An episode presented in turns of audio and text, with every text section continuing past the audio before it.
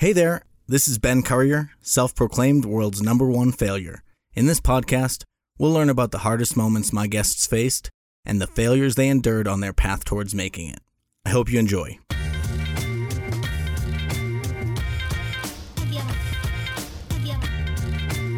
Hey, it's Ben here, and in addition to this podcast, I also teach Microsoft Excel online. Visit excelexposure.com for more information and use the coupon code FAILURE for 20% off of the lifetime access to the course. Stay tuned after the episode for a little bit more information as to why it's so important to improve your Excel skills and unlock your inner Excel ninja. Thanks.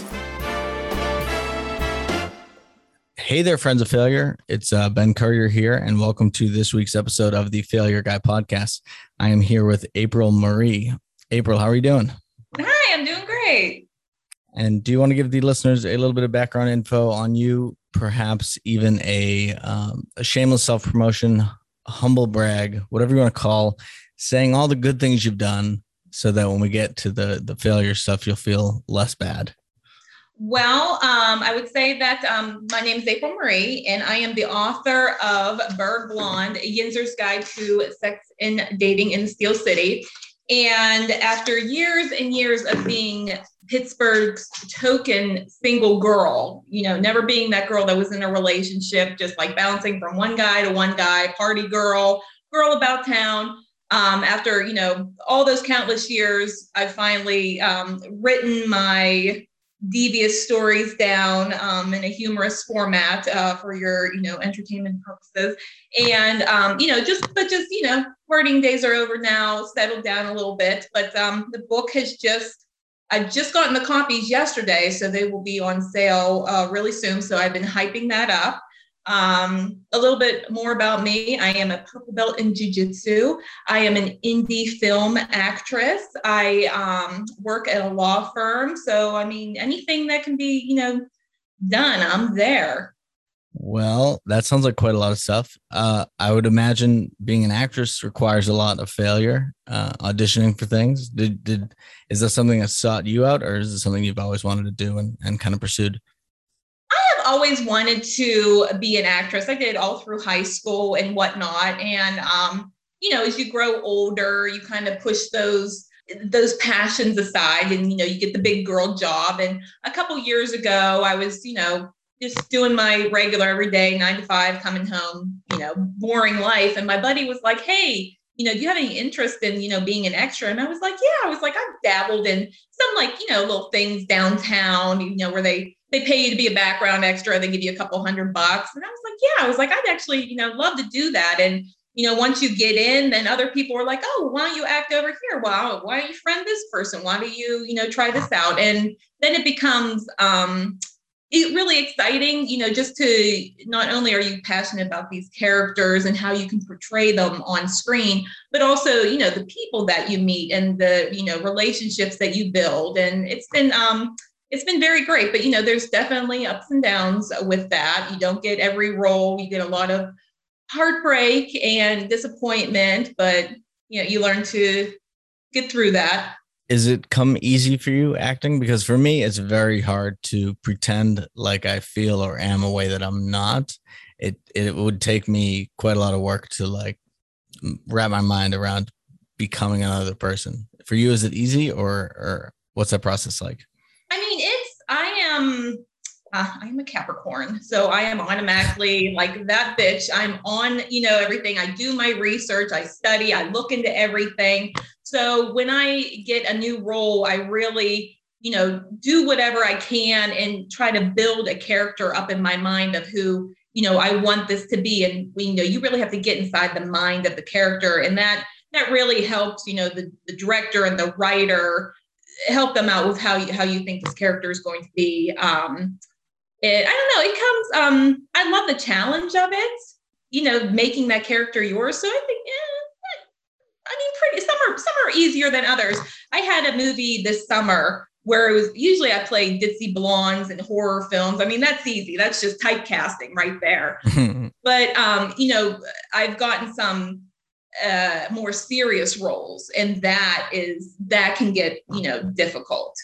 I thought I saw you said you posted something about having a, a memorable death in in a movie and that was nominated for something. Was that did I read that correctly? Yeah, um, I just uh, my movie um, Massacre Academy. I play a queen, Debbie Levine, and I live my '80s Barbie fantasy throughout that movie. And there is a very memorable death scene. Um, I can't give it all away. It was kind of like the little highlights of the movie, I would say. And um, it required a lot of prosthetics and a lot of blood and a lot of gore.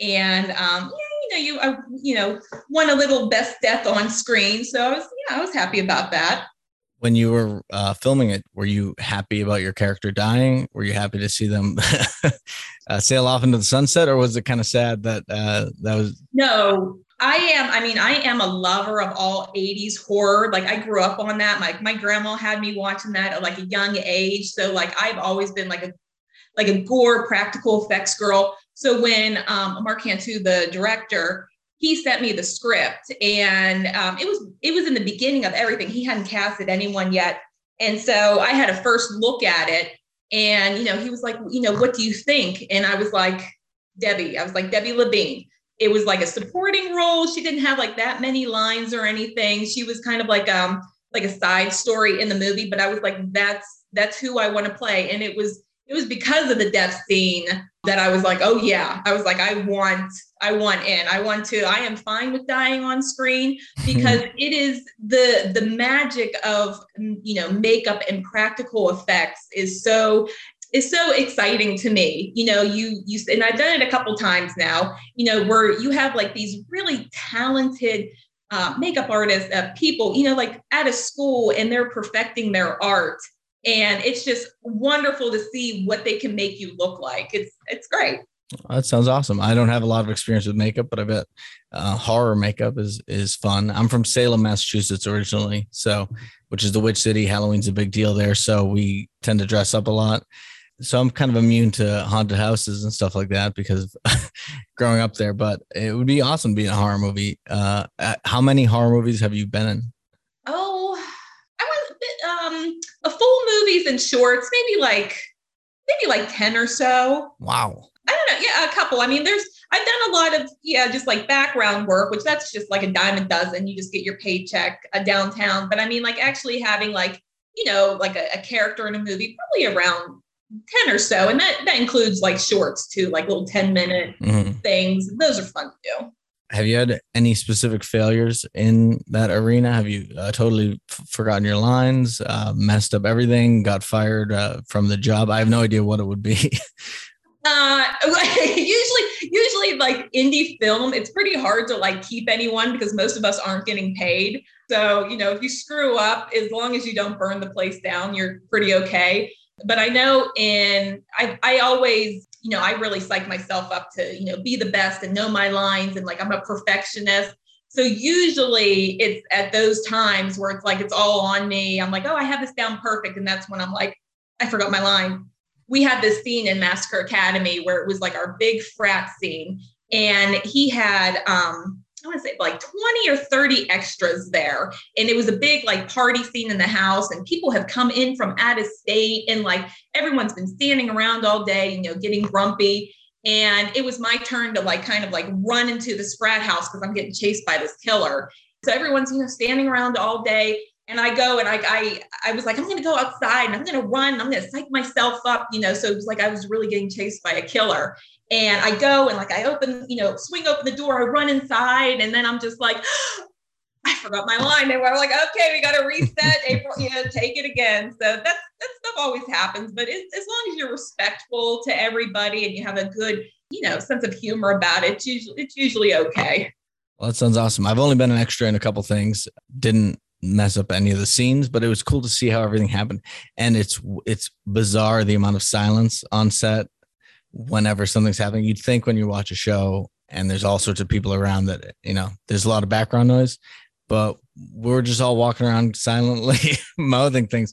It's a, it's kind of a surreal experience to uh to be around the filming of it, not realizing that, you know, everyone just has to be so quiet, especially because the actors need to be, you know, audible, which uh you don't you don't think about that. Oh yeah. Oh yeah. Quiet on set, quiet on set. Yeah. they gotta test their mics, they gotta test camera A, camera B, camera C, mic one, two, three, four, you know, every so like you're always quiet on set. Yep. Mm, okay.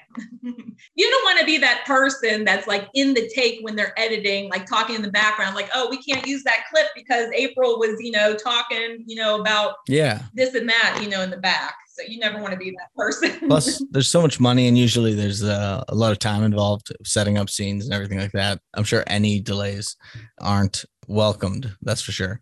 So you are an actress. I imagine you still do some of that. But uh, what inspired you to write a book? For you know, for as long as I can remember, I you know I've always had a, a, humor about me. You know, I'm I'm just like that raunchy girl that you know your friends talk about, like, oh, you should meet April. You know, she'll have you cracking up. I've always kind of been that girl. I'll just you know say anything, whichever.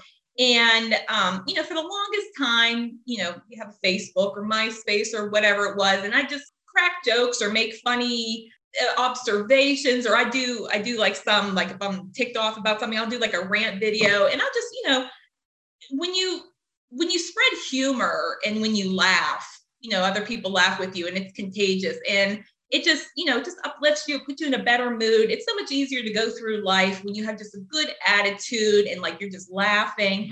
And so I really, you know, I'll never change the world, but if you can spread like laughter, I just think that's so wonderful.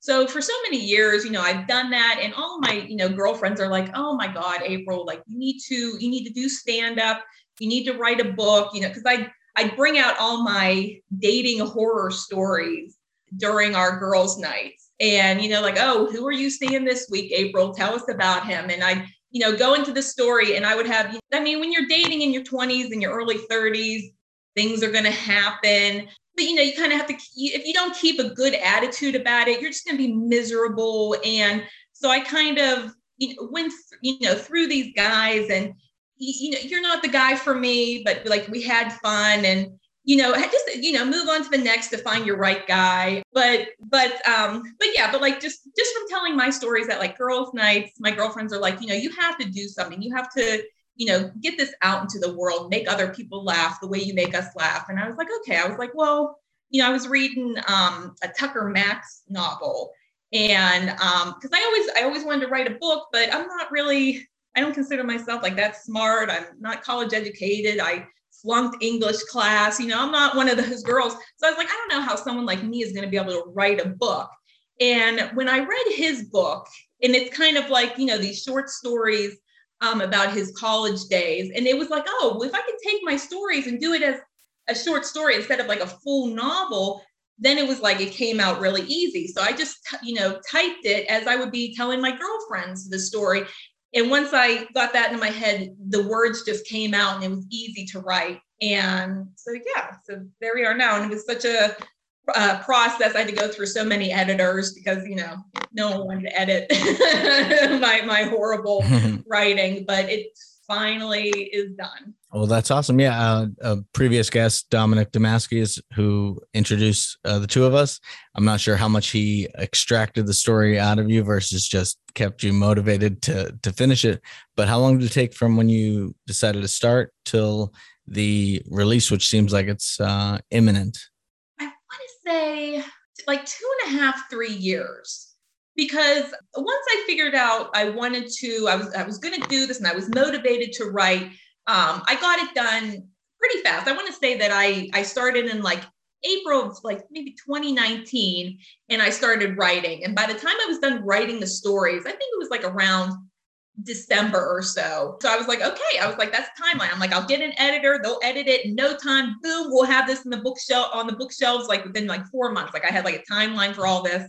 And like the first editor I talked to was like, nah, that's that's not how this happens. Like I'm gonna edit, I'm gonna send it back to you, you're gonna rewrite it, you're gonna send it back. And so then, so I want to say like the editing process took like a, a good year and a half just from them editing it, sending it back to me, sending it to re-ed, like making all those changes because it's better to do it that way. Otherwise, it would be half done. So I'm glad that I took the extra time to re go over it. Um, and now I, I feel like we have a good product. Was it easy or were there a lot of changes where you were like, come on, uh, it's got to stay this way.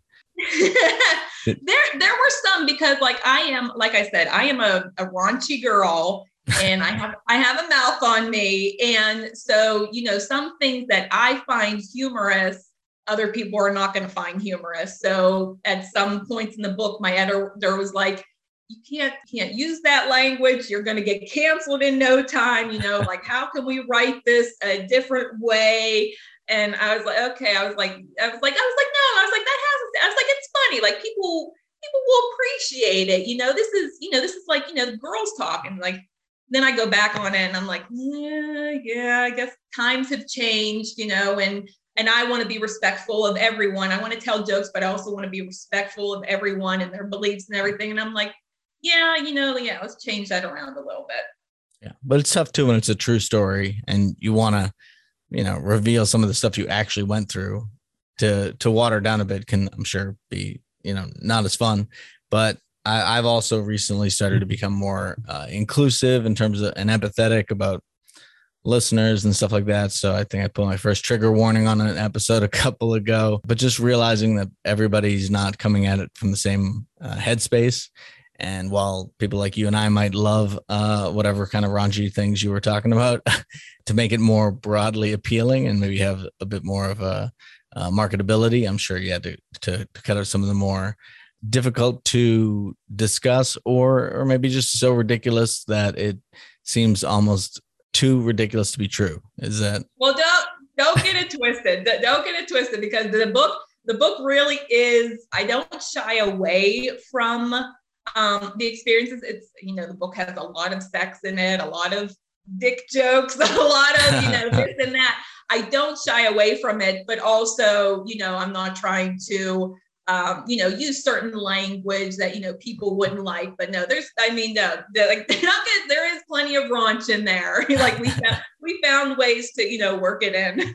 And so the book's all about dating, right? So is there a specific uh, one or two dates that stick out specifically as being like very bad, as in uh, in terms of failure, a failure of a date? so, so the book is um, it's it's about it's more about like the dating situations that you get yourself into as a single girl when you're you know young and you're you know you're looking for the right one. You know, you go and find these guys and you go on dates and not all of them are winners and here in pittsburgh you know we deal with a certain class of men here that you know, we we go by the term yinzers. Like if you're from Pittsburgh and you bleed black and gold, and like every Sunday you're watching the Steelers game, we call those yinzers. And so the Yinzer men that are in this town are, are, a whole different breed of their own. So every every story there's there's a failure in each story. Otherwise, it would not be a funny book. The one the one story that I how how how gross do you want to get into here? How how conservative is your audience? I mark every episode explicit, even if nothing happens. So feel free to say whatever you want. All right, all right. So I was they I, I always tell um, this story because it's it's it's good. So this one guy um, from my MMA gym. I do you know boxing and jujitsu. Um, he's you know really cute guy, and um, we went um, he, you know, he he called me up the one day and was like, you know, can I take you out? And I'm like, yeah. I'm like, let's go, you know, hang out or whatever. And we went, got a few beers, and he took me to his place, you know, whatever. And I just felt really sorry for this guy. This guy just, you could tell that he was sad down the dumps. He hadn't been with a woman in a while, just, you know, sad single guy.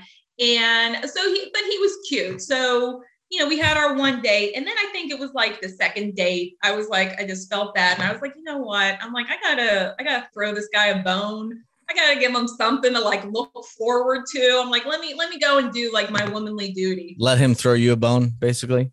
What? I'm throwing him a bone. I mean, he's throwing you his bone. yeah. Oh, okay. Okay. It's gonna be that kind of podcast. Okay. Yeah, we got it. so we went, we were like, you know, watching a movie or whatever. And he's, you know, starting to like, you know, hug, kiss me and, and whatnot. And so I, you know, could tell he was getting excited. So I'm like, all right, I'm like, let me go and, you know, show off my skills and what have you. So I went and I was, I was going down on him and he, you know, stopped me for a minute and he was like, you know, just so you know, like it's been a while. Like, you know, I might have I might have some reserves or whatever. And I'm like, okay, like whatever, whatever the hell that means, whatever, dude. Just like, you know, just be into it. So I was, you know, going at it. And I I don't claim to be the best at that job, but I'll I'll take what I can get. Mm-hmm. And so when he was starting to, you know, climax and have his moment, he went and he pushed me off of him. And this giant shot of semen ricocheted out of, you know, his and hit the ceiling. He had like a shitty little apartment. Ceiling fan was only like, you know, a little bit from the, you know, it wasn't a big ceiling. Shot, hit the fan and ricocheted onto the walls of the apartment. It was like a semen soaked crime scene.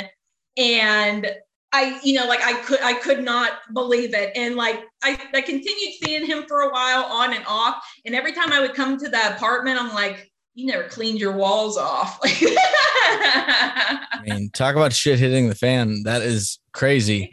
But yeah, there's no way he cleaned all that up because who even knows where it went? But it seems like he, it seemed like he pushed you away to show off the fact that he could hit that fan.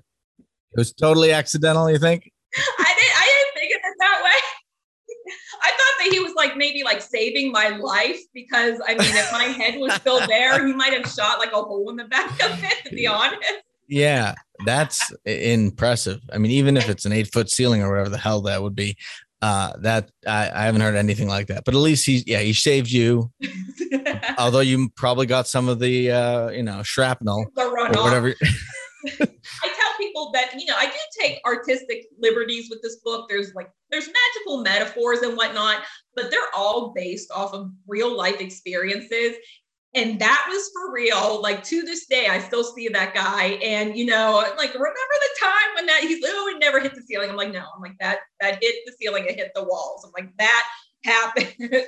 I wonder if he's always like that or if the reserve thing was really a, a warning like if he's like i've been stockpiling and you know i don't know I, I, hope he has a stable girlfriend now she's very lovely so i i hope that you know she doesn't have to deal with that every time they go at it but i that's not my business anymore well at least it seems like you i guess it was a, a more of a pity thing for him for this specific guy but hey it seems like he at least has some talents. Uh, I, I imagine like if there was a extra special Olympics for those type of things uh, or sexual Olympics, he could he could get the di- long distance. Um, you know what I'm saying?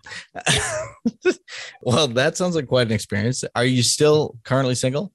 No. So that's kind of um, you know where we're at is um, throughout the book. It's from the single girl's perspective it's mm. telling the stories about you know these guys that i have been through and i've been through so many of them and you know it wasn't until i was actually getting to the end of the book and at that point i was like oh i was like i just need some like really good stories to end this this book with.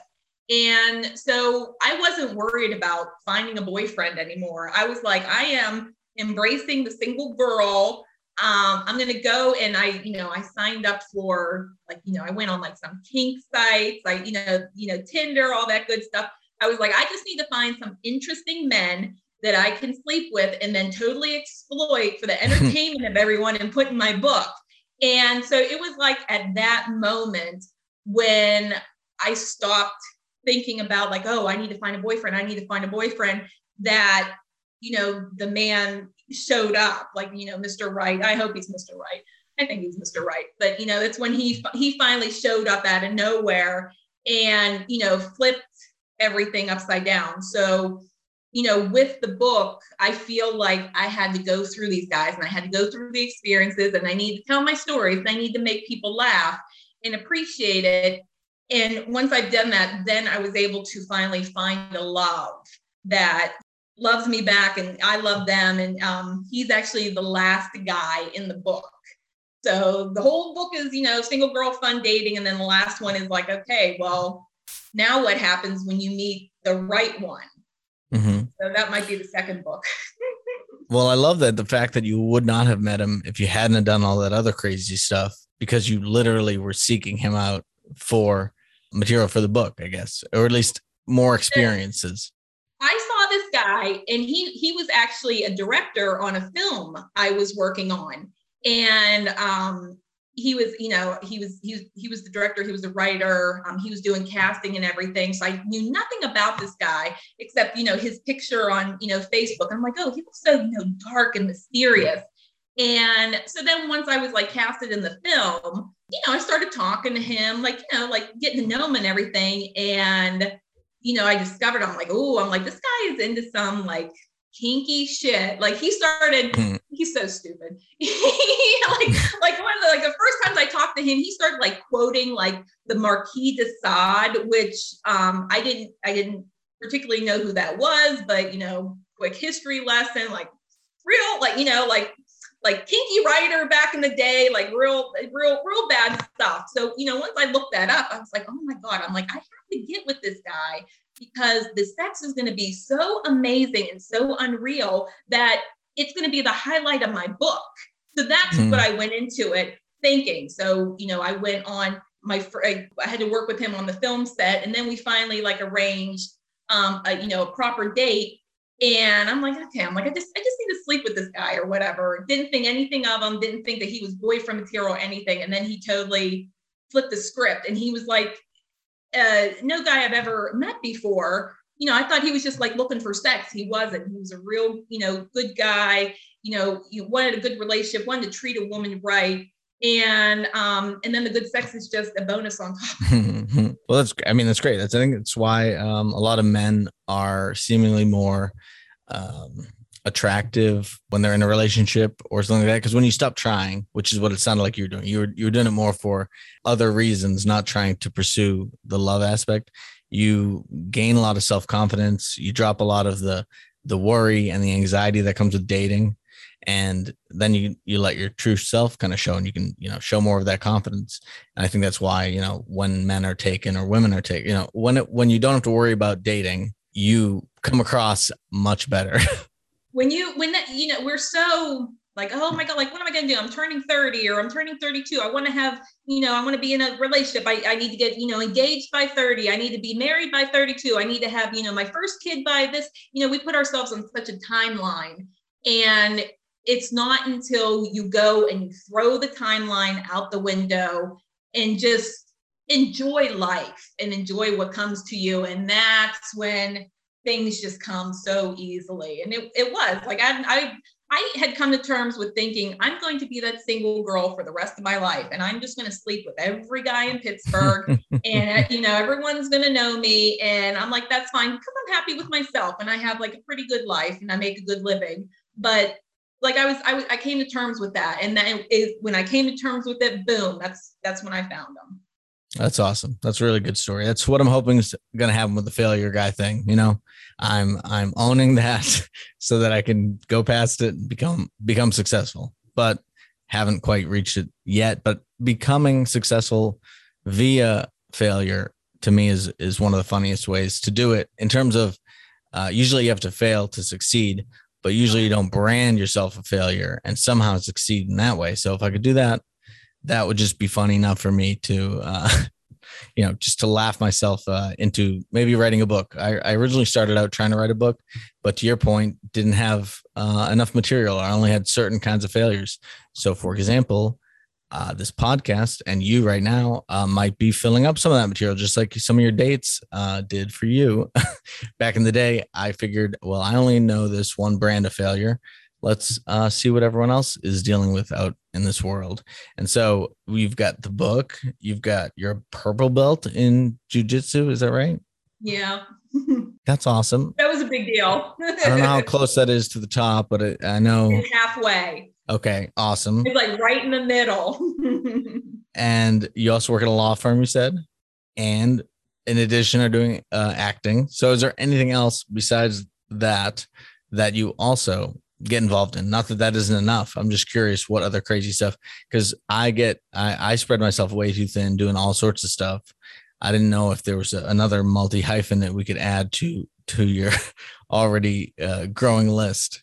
No, I would I would say that that cover that covers about eh, um, everything that I'm with, and also like as, as I said, my boyfriend he's he's a director, so mm-hmm. he constantly and and a photographer, and you know he he plays guitar. Plus, he does everything. So it's like um, now that I'm with him, now I'm sharing all his little things. So every time he has like a film idea, like we're, you know, we're doing stuff for that. Anytime he has a photography idea, he's like, oh, he's like, go dress up. We're going to take pictures in the basement. I'm like, I just wanted to have dinner tonight, you know? So he, between like me, me with all my stuff and then adding all his creative stuff onto it, that, yeah, that definitely keeps me pretty busy.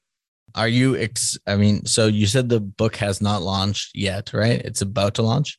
It, I actually got the copies yesterday. And okay. so I talked to my editor this morning and I you said the okay, it looks good. Let's send it. So she said, she said like within a week, it should be available on Amazon and Barnes and Noble. So absolutely before the listeners hear this, it'll be available. So right now it's available because uh, I'm not that quick. so, uh, yeah, absolutely. But you must be excited. What are you feeling? What are the the the feelings leading up to that final release? I know you're going to have to then promote it and do all sorts of stuff, which you're kind of doing now. But are do you feel like once it's in your hands or in the Amazon bookstore, uh, that you'll feel some sort of uh, relief, uh, joy, worry? What what uh, what's next? What have you been brewing around in your head uh, in terms of the release? So, um, you know, when I when I set out to do this book, I never really wanted to. I was never thinking about making a profit off of it or anything. And um, you know, I was playing around with the fact, uh, you know, like Amazon. I guess they just let anyone publish whatever they want on Amazon. It doesn't really cost anyone anything. So any you know idiot can go and like make a book that way. And so I was playing with the fact of, oh, I'll just put it, you know, do one of those things that doesn't cost me anything. And then, you know, but like the more, you know, I told people about it, I'm like, I'm like, no, I was like, I'm, I don't half ass anything in my life. I was like, let's go through the proper things, the proper editors, the proper publishers, and you know, let's make like a really good product. And you know, I did, I did have to invest some money, but you know, to have to have a beautiful, you know, product, it's something that you've made. It's it just it's so overwhelming. So yesterday the the package came in with like my, you know, my books. And so I was like, I was like, I just have to do, you know, one of those silly unboxing videos because I want, you know, my friends, everyone that's been like, you know, sharing my posts and liking them and like, you know, talking me up. I was like, I want them to see how much this means to me. So yesterday I went and I did like a quick video that I'm going to post tomorrow. And I just opened the box and just like the tears, the tears that just, you know, from like finally like going and like holding your baby in your hands that you just you've been looking at and looking at and like finally it has been realized. So it was like that was you know a moment that i have been imagining for so long just like holding the book. And then the next big step is i want to see it in a bookstore. I want to you know this i, I want to go past the window and i want to see it in the window. Um, and i also i also want to have a book party and i just want to just have a big party with all of you know my girlfriends and my friends and whatever and you know drink wine and have charcuterie and just just hmm. celebrate you know what celebrate the single girl or singles in general you know what you have to go through to find love. And those those are the three things i'm like looking forward to. But like last night that was that was huge. I was just like crying buckets. And i am not an emotional girl. Like i'm a badass you know mm-hmm. like my my knee literally popped out of place in jiu-jitsu the other day. And i'm like just put it back in the socket coach. Put it back in the socket. I'm like no, i'm fine. Like walked out of there. Like i don't I don't cry, but when you invest so much of yourself into something, it just is such an overwhelming felt feeling.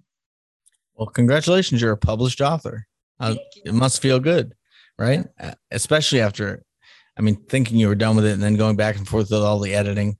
I get so annoyed with with uh, the minutia or you know going through the nitty gritty stuff that I'd be like, are we just done? Can we please just be done? Uh, but it's worth it, you know, to, For to go through all that because you do that once or twice or however many iterations, but you know, you put enough work into it. Then when you actually put that thing out into the world, there's a lot less concern about whether you did all you could, you know, because I think you'd regret it if you'd, if you'd put out the, uh, the, the unedited version or whatever you want to call it the first uh, shitty draft that you that you did because yeah. that's uh, one of an author that I like says to do a lot of to write 100 words a day and, and shitty first drafts are important. So, meaning, I think the reasoning behind it is humans are good at critiquing things, but they're not really good at creating it. So, if you create anything, then you can critique it and like make it better. Yeah. But it's the actual creating of something that that that can be tough. So uh, I'm just impressed that you're able to to go through the whole process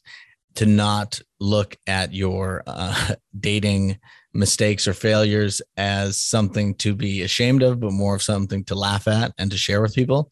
Because I think, especially in this day and age, a lot of people are showing their best sides of themselves, and it's not actually who they are. And so I, I applaud anyone who's out there trying to share their real stories and and you know give some insight into what it's like to not get what you want. Although clearly by the end of the story you you do get what you want, but but love and the chase for love is always a constant pursuit. You don't know what will ever happen in the future.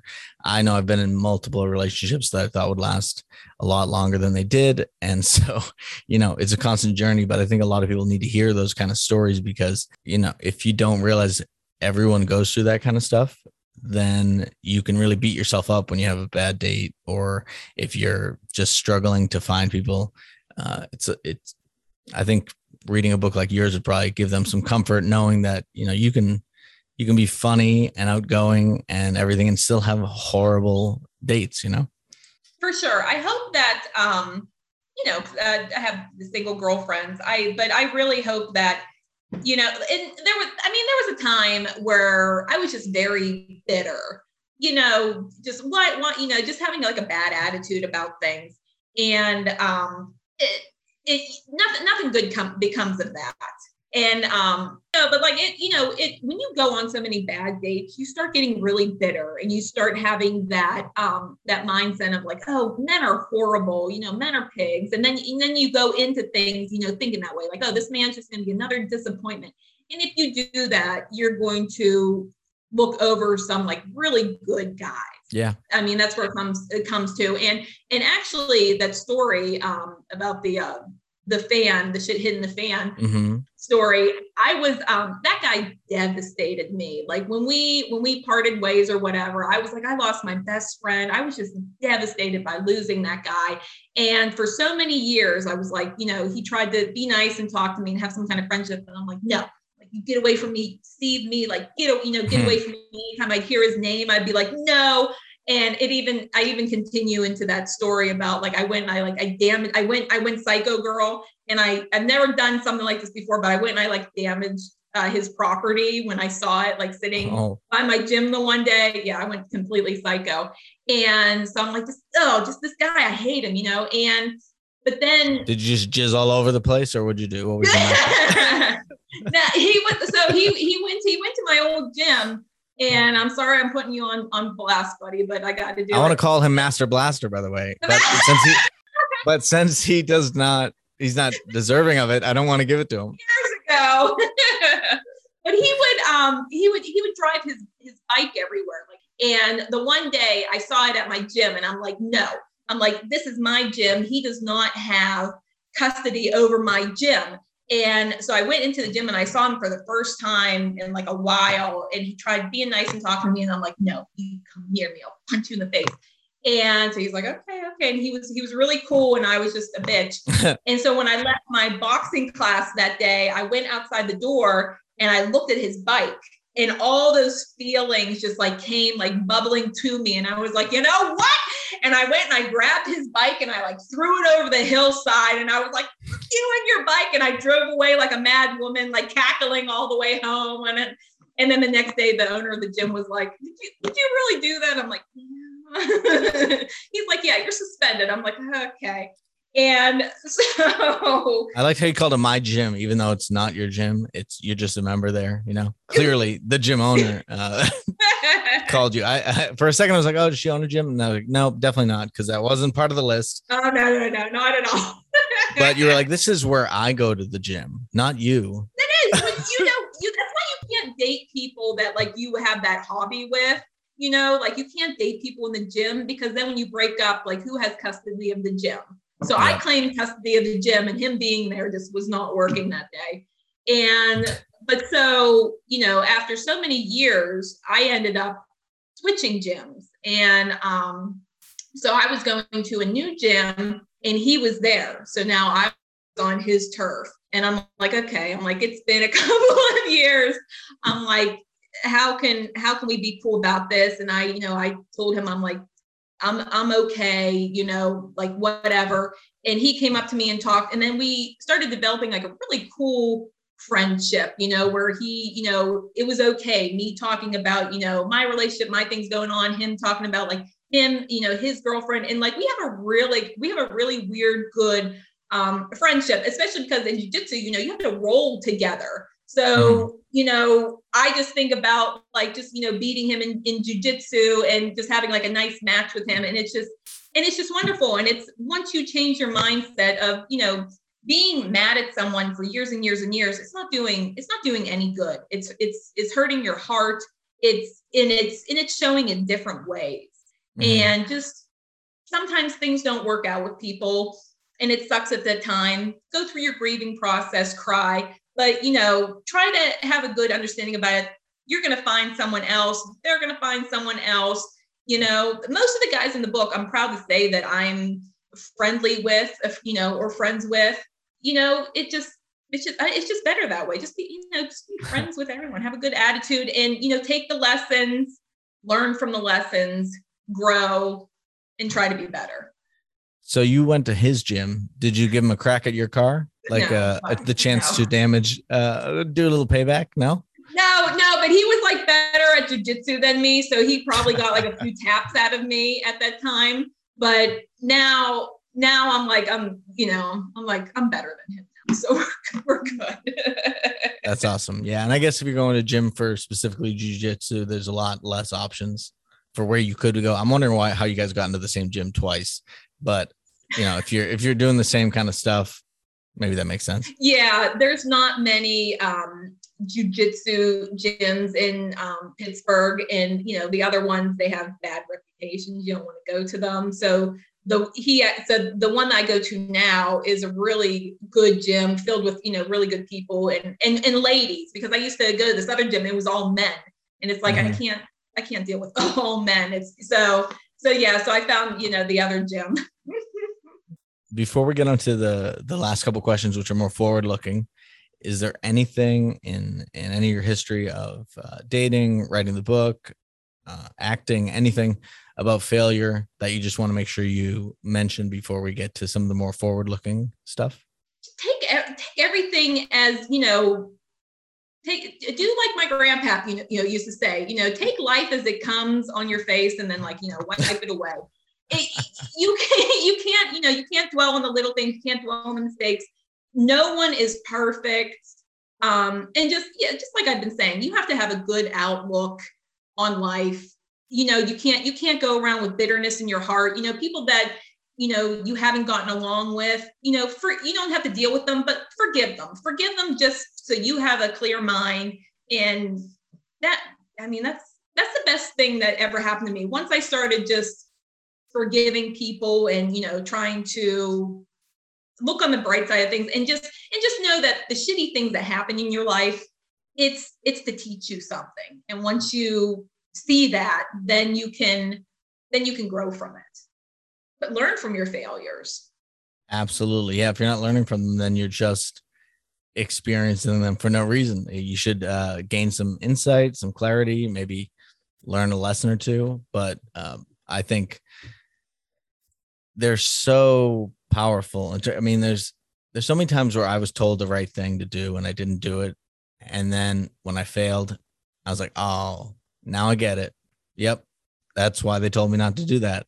But I had to experience it in order for it to really sink in because I was like, you know, money doesn't buy you happiness. Okay, well, I don't know. I don't know if I agree with that. So let's try to see if we can get a bunch of money. It hasn't happened yet, but maybe maybe then I'll find out if it does bring happiness. But the point is, even with this podcast, trying to go through other people's failures, I think still people really most of the time need to experience them for themselves in order to get that lesson. Because uh, you know when you're in those moments and you're realizing just how tough life can be sometimes, it makes you appreciate it so much more when you're out of those uh, those times. And so I always try to think of whenever I have some sort of success, like what were the failures that I had that led me to not mess it up this time?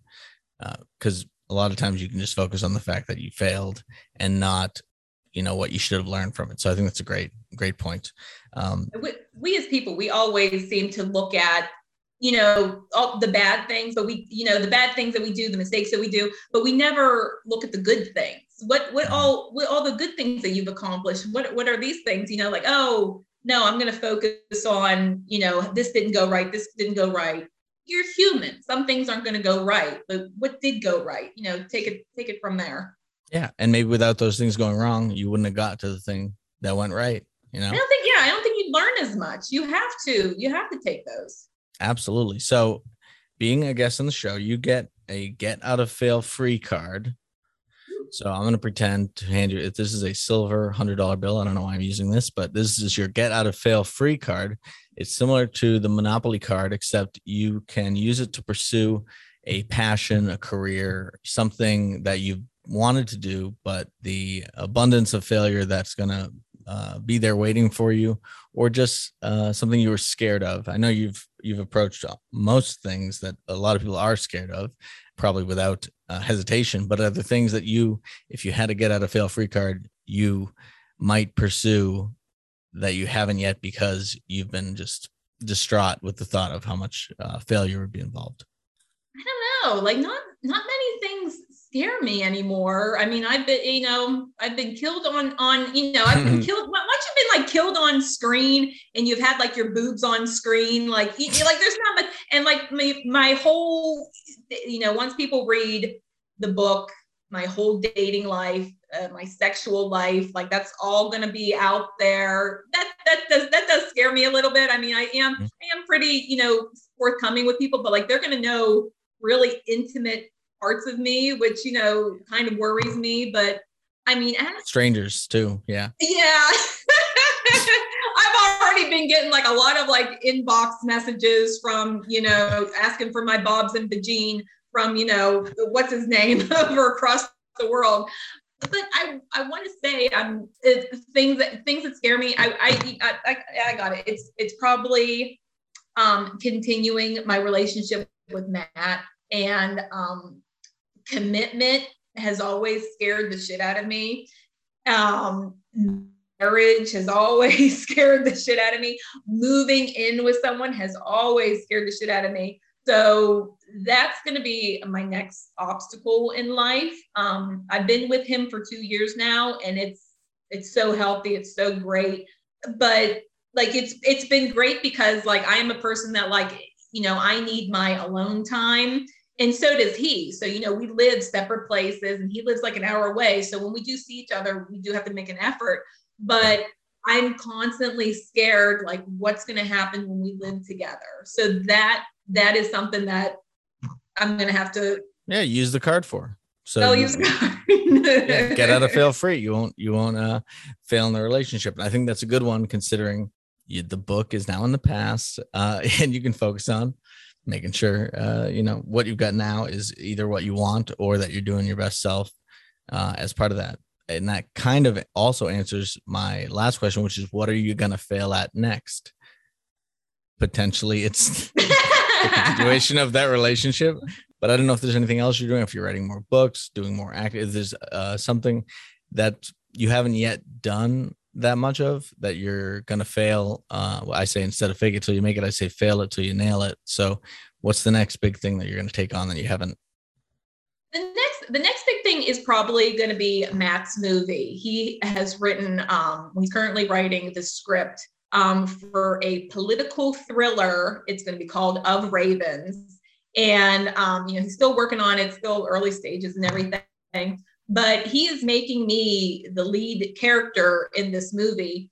And so there's going to be pressure on me not only to act and act well and actually act, you know, not as not as like the blonde, you know, bubbly 80s girl that gets massacred by the killer, but mm-hmm. this is this is a real challenge as an acting role to not only be the the heroine, the, the superwoman, but also to be you know dramatic enough to like I can't let any spoilers out, but you know, there's going to yeah. be things that happen to this character that I'm going to have to react to. And I know, like, you know, when you're in the film community, you look at movies as a snob and you're like, oh, they're overacting. Oh, they're underact. Oh, look at that. The lighting's horrible. Like, we just nitpick at so many things.